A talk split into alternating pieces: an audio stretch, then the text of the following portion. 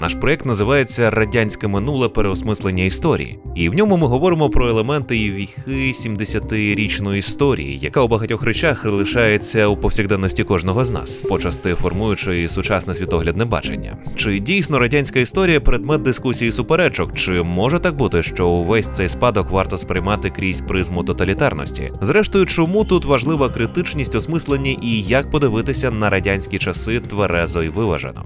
Отже, в мене в гостях Наталя Шліхта. Вона має PHD, очолює кафедру історії Національного університету Києво-Могилянська академія. Також досліджує радянське суспільство і державно-церковні взаємини у повоєнний час. Є авторкою кількох книжок, серед яких церква тих, хто вижив. Це дослідження повсякденного спротиву православних і греко-католиків радянській владі у 2020 році. Разом із командою проєкту Радянське минуле переосмислення історії вона створила посібник для шкіл під назвою Як працювати з радянським на уроках історії історії. Власне кажучи, у цьому цьому контексті ми сьогодні і побудуємо нашу розмову. Пані Наталі, вітаю вас. Доброго дня. Говорячи про вивчення історії радянського періоду, нам важливо пояснити ідею того, для чого і чому це потрібно знати сучасній людині, яка враховуючи теперішні умови життя, погляди, інтереси, об'єктивно може не відчувати потреби в такій необхідності або заповненні до заповненні прогалин знань з радянської історії. Чому на ваш погляд наша розмова є актуальною? Дивіться на це запитання можна відповісти дуже коротко.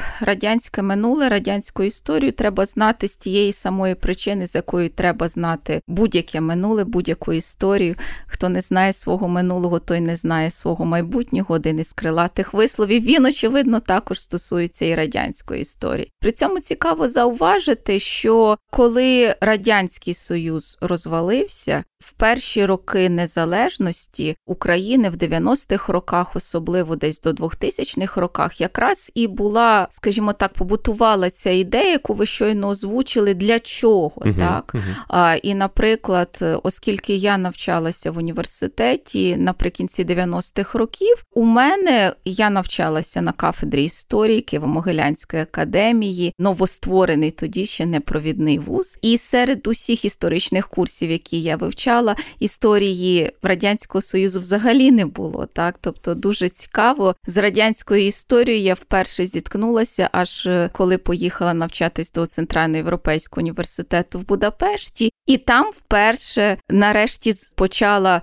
вивчати так, мала курси які могла прослухати для того, щоб зрозуміти, якою була радянська історія. Тобто ідея, якраз оця, яку ви озвучили, вона досить довгий час побутувала, для чого нам це взагалі знати. Натомість, якщо ми подивимося з іншого боку, радянське ж воно нікуди не пішло, правда? 30 років цьогоріч ми відзначаємо від здобуття Україною незалежності, 30 років як розвалився радянський союз. Час, нібито й досить значний, хоча з історичної перспективи досить невеликий. Переважна більшість українських громадян це ті, які жили або принаймні народилися в радянському союзі, і радянське минуле це частина їхнього власного минулого, їхньої власної історії, і ну, в будь-якому разі історії їхніх сімей, батьків, дідусів, бабусь. І те, про що мені часто говорять студенти, з якими я вивчаю історію радянського суспільства, так називається мій курс, який я викладаю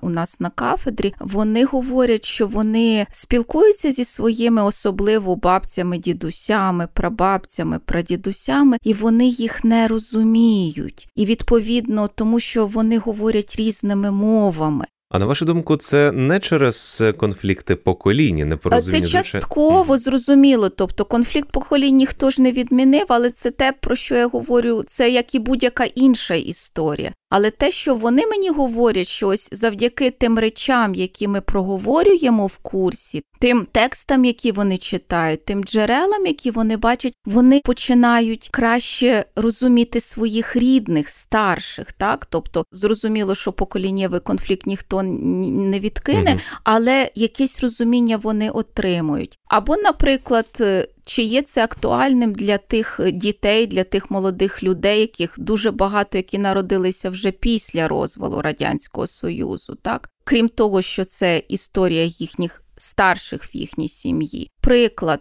е, моя дитина, тобто Наприклад, у нас україномовна сім'я, тобто ми говоримо в сім'ї українською мовою, українською мовою дітей виховуємо, але дитина йде в садочок. В садочку вона ще не задумується. Коли вона приходить і йде в школу, дитина приходить і запитує мене, чому мої однокласники переважною більшістю розмовляють російською мовою. І мама історик пояснює дитині, що вони розмовляють так, тому що так прийнято в їхній сім'ї. А чому прийнято в їхній сім'ї так? Тому що їхні батьки якимось чином є продуктами не в поганому сенсі цього слова, тому що е, просто ну, іншого вибору просто немає. Так, у них вибору mm. просто не було. Була відповідна політика в радянському союзі, спрямована на русифікації. Були багато заходів, пророблені в Брежнівський період для того, щоб заохочувати вивчення російської мови, показати її як мову прогресивну, правильну, на відміну від сільської, відсталої, неправильної української мови. І вони виховалися з таким уявленням, і вони так виховують своїх дітей. Тобто, виходить, що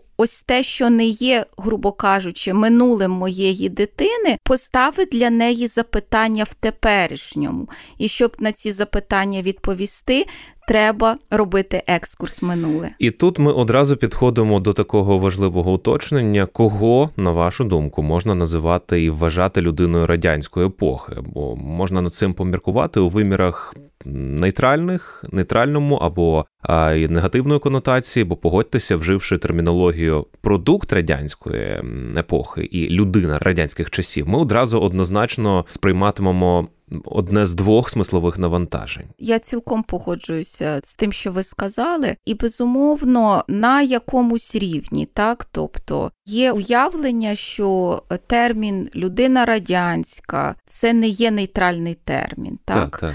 Тим більше, якщо ми застосуємо сюди термін совок, тим більше, якщо ми згадаємо термін хомосовєтікус, та тобто це термінологія, яка має певне навантаження. І зрозуміло, так, тобто, що з іншого боку, те, що називається людина радянська, е, воно не зводиться тільки до ось цього радянськості, так, тобто, врешті, це людина, яка певна політичному навантаженні. Так, політично угу. навантаженні, чи в якомусь ментальному, угу. ось це я хотіла сказати, ментальному навантаженні, тому що знову таки питання, е, з чого ми почали, багато громадян сучасної України так чи інакше певну частину свого життя прожили в радянському союзі. Чи є вони радянськими людьми? Правда, це відкрите питання. Мені знову таки моя дитина, я не вважаю себе радянською людиною в різних сенсах цього слова. Але коли моя дитина робить спостереження і говорить: Я не хочу дивитися твої радянські фільми, uh-huh. вони нудні. Та uh-huh. ти мені кажеш їх дивитися, оці комедії, а вони нудні. Так само, коли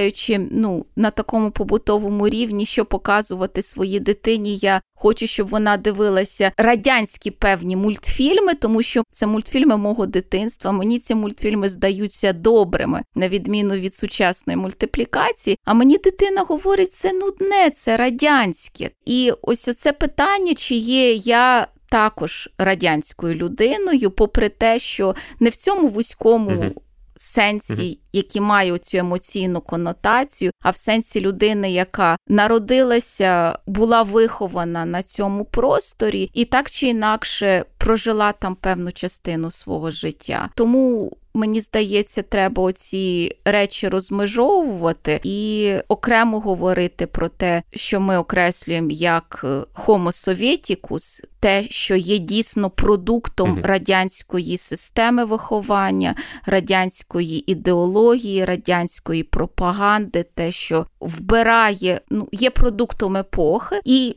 людина радянська в якомусь ширшому сенсі цього. А ось дивіться на прикладі вашому, значить, є ваша історія, і є історія умовного одного мого знайомого, який абсолютно не застав того періоду радянського життя. Він плюс-мінус мого віку. Тобто, можливо, він там кілька років народився і прожив, але потім він вже жив за часів абсолютно інших реалій, іншої ідеології, іншої держави. Але він тепер у свої там 35 плюс, він абсолютно переконана радянська, Радянська людина. людина, так. От чому так відбувається на вашу думку? Чому така ідеологія і такий світогляд панує в ньому? Це важко відповісти, не знаючи конкретної людини. Можна дати загальну відповідь. Це, це, залежить це, це умовний це- приклад, та- і таких же ж та- можна знайти Та, сотні. можна дуже багато знайти, абсолютно точно. Це залежить від оточення, в якому росте людина. Це залежить від її виховання. Тобто, якщо, грубо кажучи, батьки цієї людини є переконаними радянськими людьми, є продуктами цієї епохи, то як вони можуть інакше дитину свою виховати? Чому зовнішній світ не впливає? Чому от приклади можливості і знання вже сучасні на нього абсолютно жодним чином не мають впливу? Чому ті реально можливі засоби і способи, якими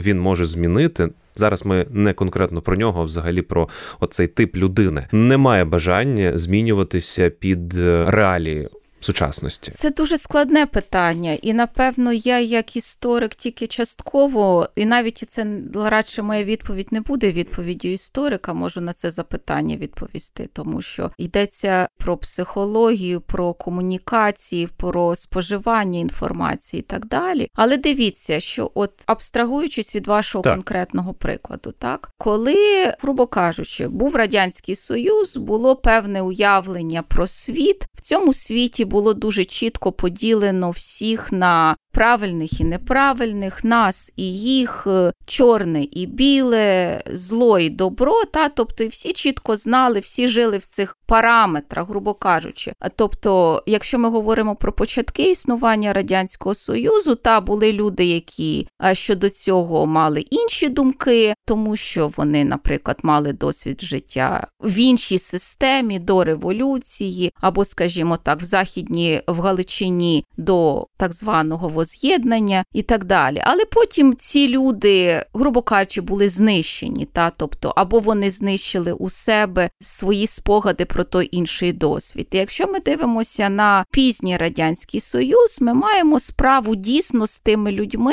яких дуже ефективно виховала ця система, і які дуже ефективно були напічкані цією ідеологією. Та у 70-х роках, особливо в 80-х роках, була певна кількість, велика кількість молоді, яка вже перестала сприймати ці Мгм. ідеологічні гасла. Ми говоримо спочатку про шістдесятників, потім про дисидентів. Ми говоримо про молодіжних неформалів, які відходять від цих радянських установок. Але е, це є такий неповний. Ну, Тобто неповний відхід і не є заперечення цієї системи, що мало місця після розвалу радянського союзу. Мало місце так, що ми просто, тобто на рівні національної історіографії, на рівні політики пам'яті, на рівні якихось заходів відбулося два намагання: перше забути, що це таке є, викреслити радянське минуле з української історії, і друге, повністю використовуючи радянський підхід, намагання зобразити це минуле в зовсім інших тонах. Тобто, те, що було героями, стали антигероями, ті, що були викинуті з радянської історії, стали нашими теперішніми героями. Те, що було чорне, стало біле, те, що було біле, стало чорне. Зробився наголос на всіх е, злодіяннях радянської системи і так далі. Тобто, нібито відбулася якась зміна, але насправді зміна не відбулася, тому що принцип той самий, та сама оціночність, та сама емоційність. Те саме уявлення про свою правоту і їхню неправоту, так тобто оці речі, та і уявлення про те, що ми володіємо останньою істиною в інстанції, правда наша, а всі, хто не ми, ті не з нами, ті вороги. І ось в такій парадигмі виховуються молоді люди, так по суті, ця парадигма не вчить їх мислити, не вчить, не спонукає їх замислюватися, розбиратися, задавати питання, шукати відповідь. Ця парадигма їх вчить, що є ті, хто то праві, uh-huh. тот, хто виноват. Uh-huh. Чому цій людині, які не подобається, чи її оточенню не подобається, а потім її, коли вона підростає, той вибір, який за неї робить держава, чому вона має якимось чином дослухатися до голосу розуму, якщо вона точно знає, хто права, хто виноват? І ми досліджуємо ці питання в нашому циклі подкастів. Сьогодні ми говоримо, як вивчати радянський час не як політичну історію, а як повсякденну соціальну історію, і що це нам дасть. У мене в гостях Наталія Шліхта. Далі можемо поговорити, і варто порушити ці питання, коли ми розуміємо, усвідомлюємо, що спадок радянської ідеології відчутно просякнути політичним, і почасти саме це і викликає суперечки різнотлумачення. В цій розмові ми мусимо сконцентруватися саме на просвітницькому моменті, і саме на спонуці того критичного мислення, про яке дуже часто говориться, і до якого ми апелюємо, критичного осмислення саме історичного спадку. Себто, що я розумію, як правильно читати і розуміти цю тривалу 70-літню історію, і чому, на вашу думку, надто важливо і головне розуміти звичайних людей тієї епохи? Можна дуже довго відповідати на ваше питання. Давайте спробуємо так, щоб вклатися в той ліміт часу, який ми маємо. Перше, мені дуже сподобалося термін, який ви щойно сказали. Ви сказали розуміти. Так, мені е, страшенно імпонує такий підхід, і це те, що я пропоную, наприклад, своїм студентам на курсах, які викладаю у нас на кафедрі історії. Я їм кажу: давайте, можливо, ми не будемо знати все, можливо, ми не вивчимо все, але давайте спробуємо зрозуміти тих людей, які тоді жили. Так? Тобто ми маємо відійти від цієї е, парадигми, про яку щойно йшлося, парадигми національної історіографії, зразка 90-х років нашої української, яка просто оціночної парадигми, яка просто заперечувала. Ми повинні відійти від тієї так званої тоталітарної парадигми, яка постала спочатку в західній історіографії після Другої світової війни, а в 90-х роках перекочувала сюди до нас, де в принципі оце мислення, е, тобто тоталітарна парадигма, вона не передбачає терміну розуміти, тому що коли ти говориш, що радянський союз це страшна тоталітарна система, зрозуміло, її не, не треба, її не можна зрозуміти. Це є абсолютно зло, як писала Ханна Аренд у своїх джерелах тоталітаризму, зло, яке ми можемо порівняти тільки з нацистською Німеччиною. Тому єдине, що ми можемо зробити, ми можемо це засудити. Так, відповідно від цього я переконана, ми повинні відійти, відійти заради того, про що ми говорили раніше, заради того, щоб не виховувати нових продуктів нових гомосовєтікусів, так які з'являються вже після розвалу радянського і сприймають і сприй... цю історію. Так вже в спотвореному вигляді. Абсолютно точно. І відповідно, що ж ми можемо зробити? Дивіться, дозволю собі згадати, у червні місяці наша кафедра спільно з Канадським інститутом українських студій проводила велику конференцію, яка називалася Радянське Я і Радянське Ми між ідеологією і реальності. І наприкінці цієї конференції ми мали круглий стіл, таку дискусію, до якої ми запросили колег які займаються радянською історією, осмислюють радянську історію, і тематика якраз цієї дискусії стосувалася вивчення радянської спадщини і подолання радянського минулого. Що ми маємо зробити для того, щоб якимось чином його зрозуміти і подолати його в нашому теперішньому? І відповідно серед тих рецептів, що їх пропонували колеги, це в різних сенсах те, що називається антропологізація, перехід на рівень окремого індивіда. Причому цей окремий індивід він може бути найрізноманітніший. Це може бути перший секретар ЦК Компартії України чи Петро Шелест індивід окремий, який вартий вивчення. А чого би і ні, так? Так само індивід може бути той такий е, маленький індивід, ім'я якого ми не знаємо, так його ім'я не зберегло збереглося в офіційних документів, але коли ми завдяки егосвідченням, завдяки е, потенціалу усної історії намагаємося зрозуміти його минуле, його досвід життя в радянському союзі, ми починаємо розуміти. Так, я просто два приклади е, вам наведу оцього важливості і необхідності переходу від політичної історії до історії людиноцентричної. Так, дивіться, є така західна дослідниця Шейла Фіцпатрик. Шейла Фіцпатрик, яка дуже багато пише про радянський союз, є дуже е, знаною серед дослідників радянського. Вона десь ще в 70-х роках, е, і особливо в 80-х роках, виступила проти оцього тоталітарного підходу, і її критикували за те, і багато колег не сприймали за те, і говорили: ти применшуєш терор, так тобто ти якимось чином хочеш обілити радянську систему і забути наскільки вона страшна. Так ось у Шейли Фіцпатрик наприкінці 90-х років вийшла така книга, яка називалася Повсякденний сталінізм, повсякдення в екстремальну епоху. І в цій книжці велика частина цієї книги присвячена темі великого терору. Але на великий терор вона дивиться не так, як на нього звично дивляться дослідники. А дослідники як дивляться? Вони дивляться крізь призму держави, яка знищує своїх жертв. Вона дивиться по-інакше, вона дивиться через призму отих людей, які стають об'єктами і суб'єктами дії терору. І вона робить два важливих зауваження. Зауваження перше, яке мені, е, яке вона говорить, вона каже: терор це не тільки про тих, хто був знищений, терор це про тих, хто вижив. І насправді її фокус на виживанні людей в умовах великого терору ті, які в принципі його пережили, але їхня психіка е, була повністю зруйнована, їхнє світобачення, їхня ментальність це все стало інакшим. Після того, як вони пережили голод, пережили репресії середини репресії кінця 30-х років, і це стали зовсім інші люди. І друге зауваження, яке вона робить, вона говорить: насправді терор він не для всіх терор велику кількість знищили, велика кількість була скалічена, але були ті, хто від цього виграли. Та це страшно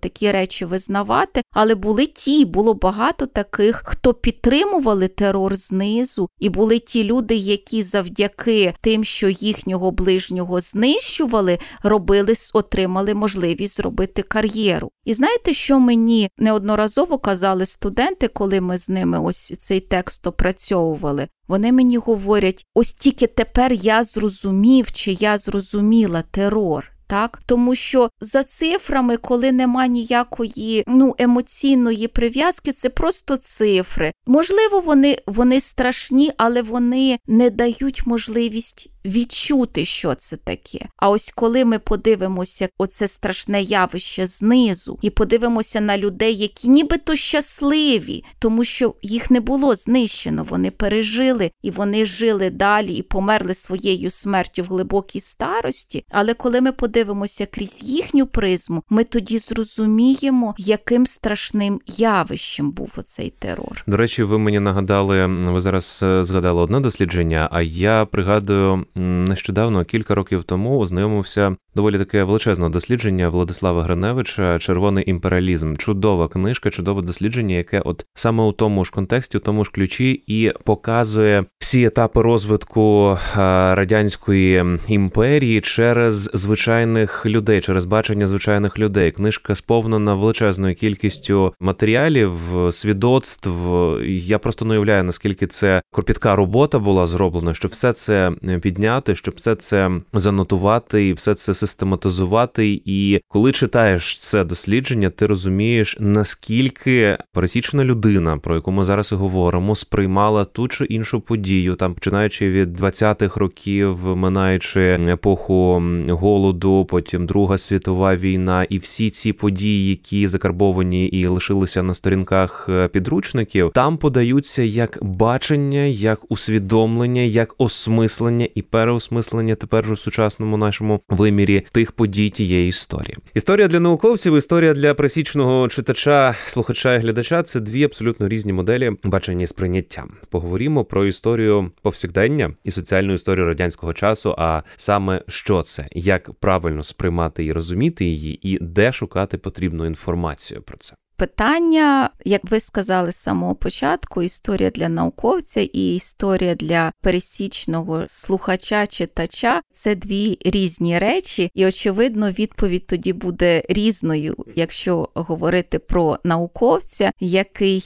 якісь свідчення для того і якісь матеріали для того, щоб написати або дослідити якесь конкретне питання, буде шукати як мінімум в бібліотеках і архівах, і зовсім інша відповідь, напевно, буде для звичайної пересічної людини, для якої я дуже перепрошую історії е, радянського, попри всі декомунізаційні е, кроки, які у нас здійснюються, радянського навколо нас є дуже багато, і це залишається частина нашого життя. Я вже згадувала нашої нашої дійсності. Та е, я вже згадувала сьогодні радянські фільми і радянські мультфільми. Тобто, наприклад, ті самі радянські фільми, зрозуміло, вони є. Дуже великим і цікавим джерелом, особливо для людей, які не жили в радянському союзі, для того, щоб подивитися. Молоді люди не зрозуміють і не сприймуть тих меседжів, які є у цих фільмах, але на візуальному рівні вони можуть побачити, так, як як виглядали міста і села в той час, як одягалися люди, що вони їли і так далі. Тобто, це якраз оце є оцей повсякденний побутовий рівень, який дуже добре візуалізується в е, радянських фільмах, до прикладу. Так само в радянських мультфільмах фільмах цьогоріч до мене звернувся один студент, який сказав: Я хочу писати курсову по мультфільмах. І я сказала: Вау, це класно, тому що у нас дуже ну, кіно радянське є дуже популярним предметом дослідження завдяки своїй доступності, цікавості, е, багатовимірності. Студенти часто до нього звертаються, але до мультфільмів ще не зверталися. І я е, запиталась у студента: а що ти хочеш в цих мультфільмах знайти? І він сказав: Я хочу побачити, як вже для маленької дитини на якомусь рівні там пропонувалася ідеологія, та? тобто якесь таке м'яке софт, е, така індоктринація відбувалася. Я сказала, давай спробуємо. Відповідно, на такому глибокому рівні шукати ідеологію пересічний громадянин, який не є істориком чи студентом, не буде, але знову таки це неймовірне джерело для того, щоб подивитися, так, яким було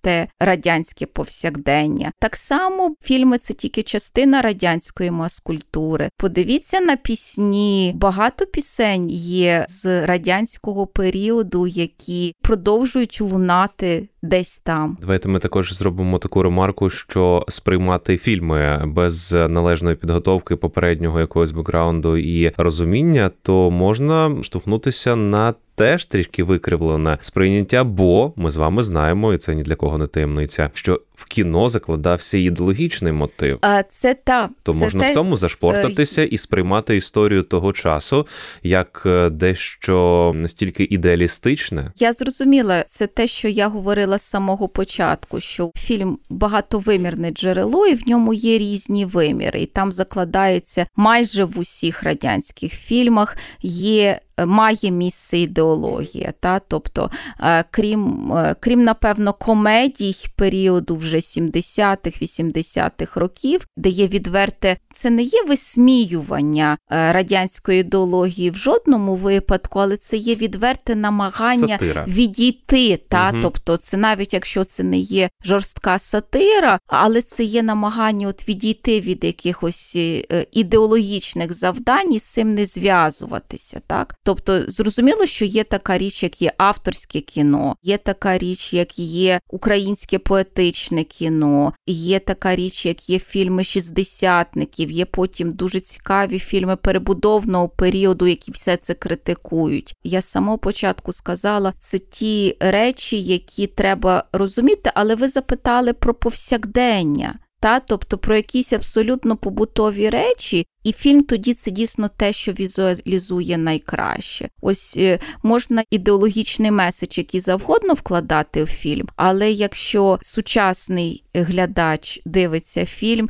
і бачить е, той одноманітний одяг, в якому ходять одягнуті люди, е, які бачать оцю сатиру, яку в іронії долі є, що всі будинки вони в усіх Та-та-та. містах є однакові, з однаковим плануванням, і навіть ключі підходять до однакових квартир. Оце воно є повсякдення, про яке ви питаєте. Тоді ми маємо ще один аспект обговорити: це викладання історії у школах. На вашу думку, таке викладання варто робити через політичне представлення чи через суспільне, тобто через е, осмислення суспільства, через приклади з нього, а не через якісь політичні, історичні глобальні події або через постатей. Це насправді дуже складне питання те, яке ви задали. Тому що якщо ми говоримо про викладання історії в школі, будь-яке викладання історії в школі, воно має в першу чергу мету виховну. Історія вона виховує, вона допомагає виховувати громадянина, так? Тобто від цієї ролі на рівні середньої школи історії ми не можемо повністю відійти. Зовсім інша ситуація, коли вже студент вступає до вищого навчального закладу. Там ми відходимо від цієї якоїсь виховної ролі, говоримо про вивчення, говоримо про розуміння, говоримо про дослідження. А тут інакше. Тому насправді в такому сенсі, якщо сприймати історію, то політична історія це те, що найлегше зробити тому що це те, що найлегше. Ти е, показуєш е, знову таки, яка це страшна тоталітарна система, як вона формується, як вона е, нищить людей, чи відверто під час голодомору і згаданого сьогодні великого терору. А чи не так відкрито вона нищить цих людей,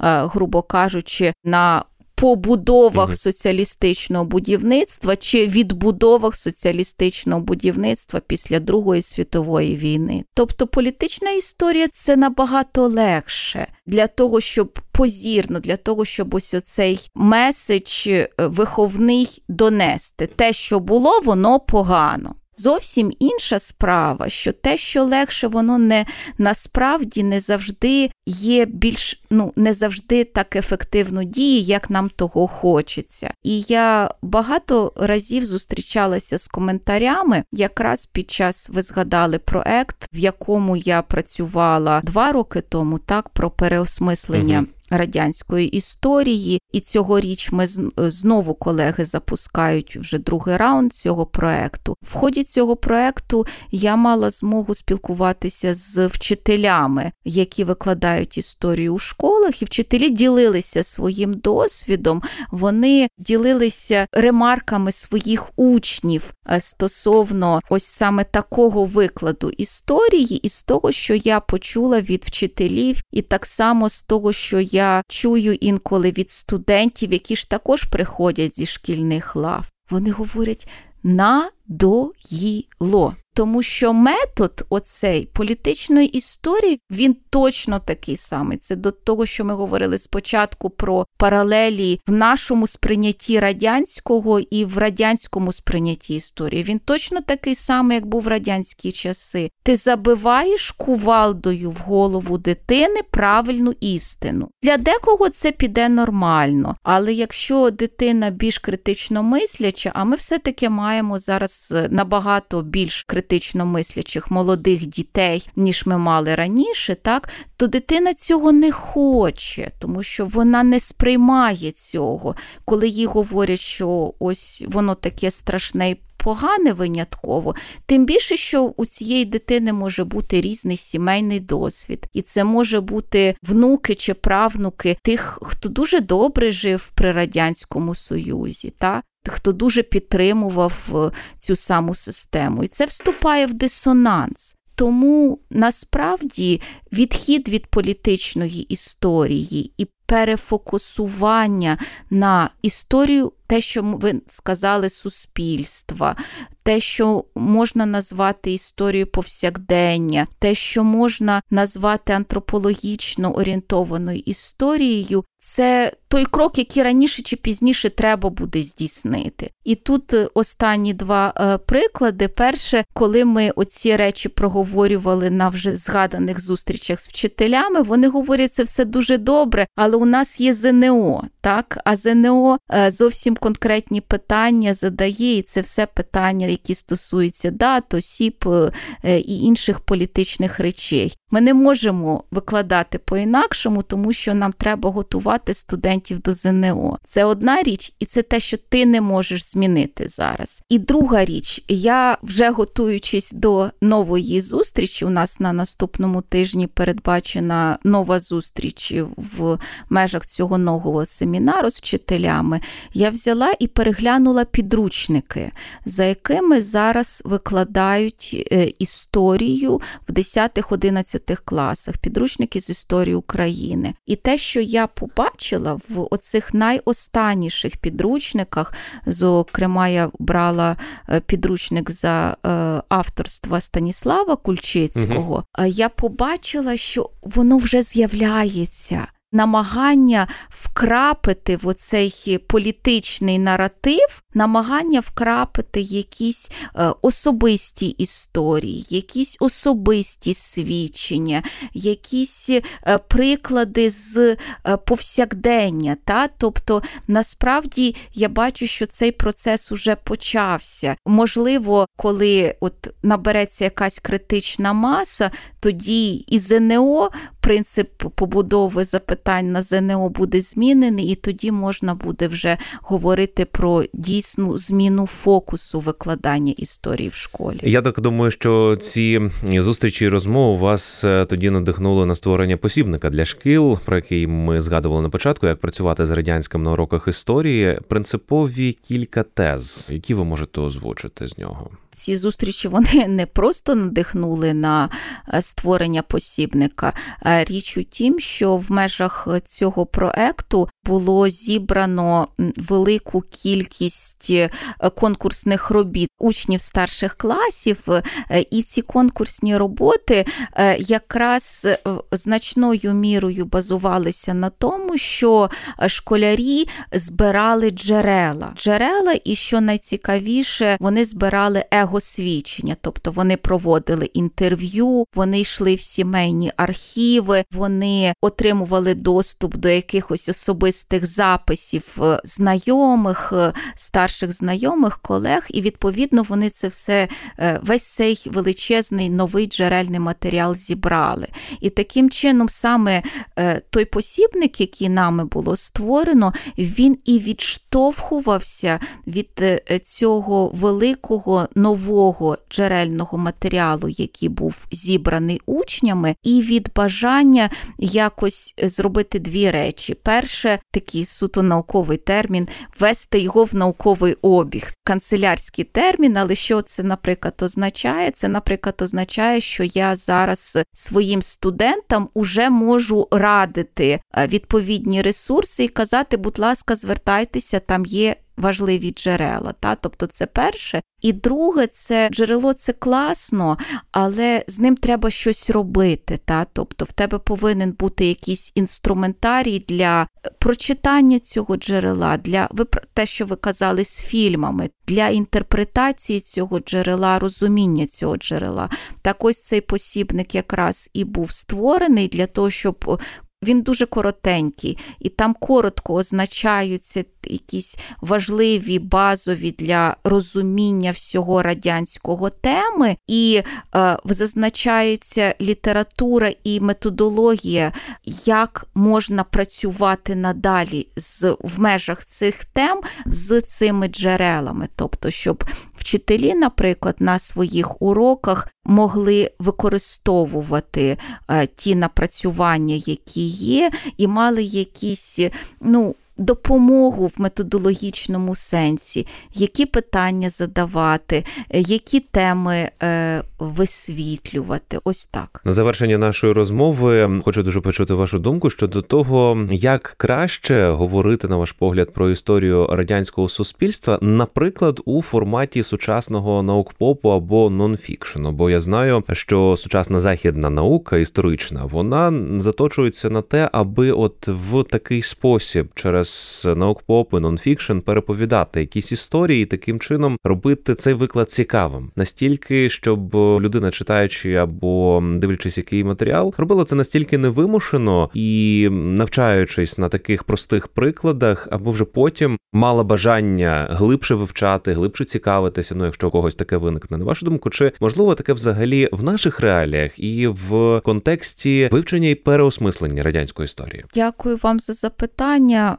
На превеликий жаль, я напевно не найкраща е, спеціаліст, який може на це запитання відповісти, тому що наразі нонфікшн ніколи не писала. Відповідно, досвіду відповідного не маю. Я би радше сказала.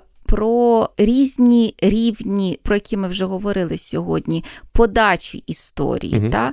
Очевидно, зовсім на одному рівні варто і треба, і ми це робимо. Ми дискутуємо цю історію зі своїми студентами, але е, з їхніми ровесниками, які не вивчають е, професійну історію, очевидно, на такому рівні воно не потрібно е, дискутувати або відразу не потрібно це робити, бо це дуже складно.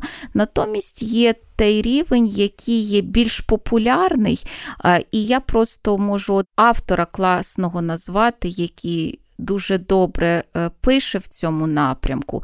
Це Сергій Плохій. Сергій Плохій, який пише речі, які які захоплюють. Та? Тобто його брама Європи, брама Європи його так. монографія, так, наприклад, про Сташевського, людина з отруєним пістолетом. Та? Тобто, Чи це є дослідження наукове, е, глибоке. Оце, так. до речі, той приклад, ви абсолютно слушно зауважили нонфікшену наукпопу, який може бути справді цікавим так. і доступним для ширшої аудиторії. Абсолютно. Тобто, з одного боку, це йдеться про глибоке дослідження, угу. яке робиться науковцем для того, щоб це дослідити. А з іншого боку, є форма, в якій оце дослідження подається, і це ця форма, яка доступна для споживання. Я дуже перепрошую, не лише угу.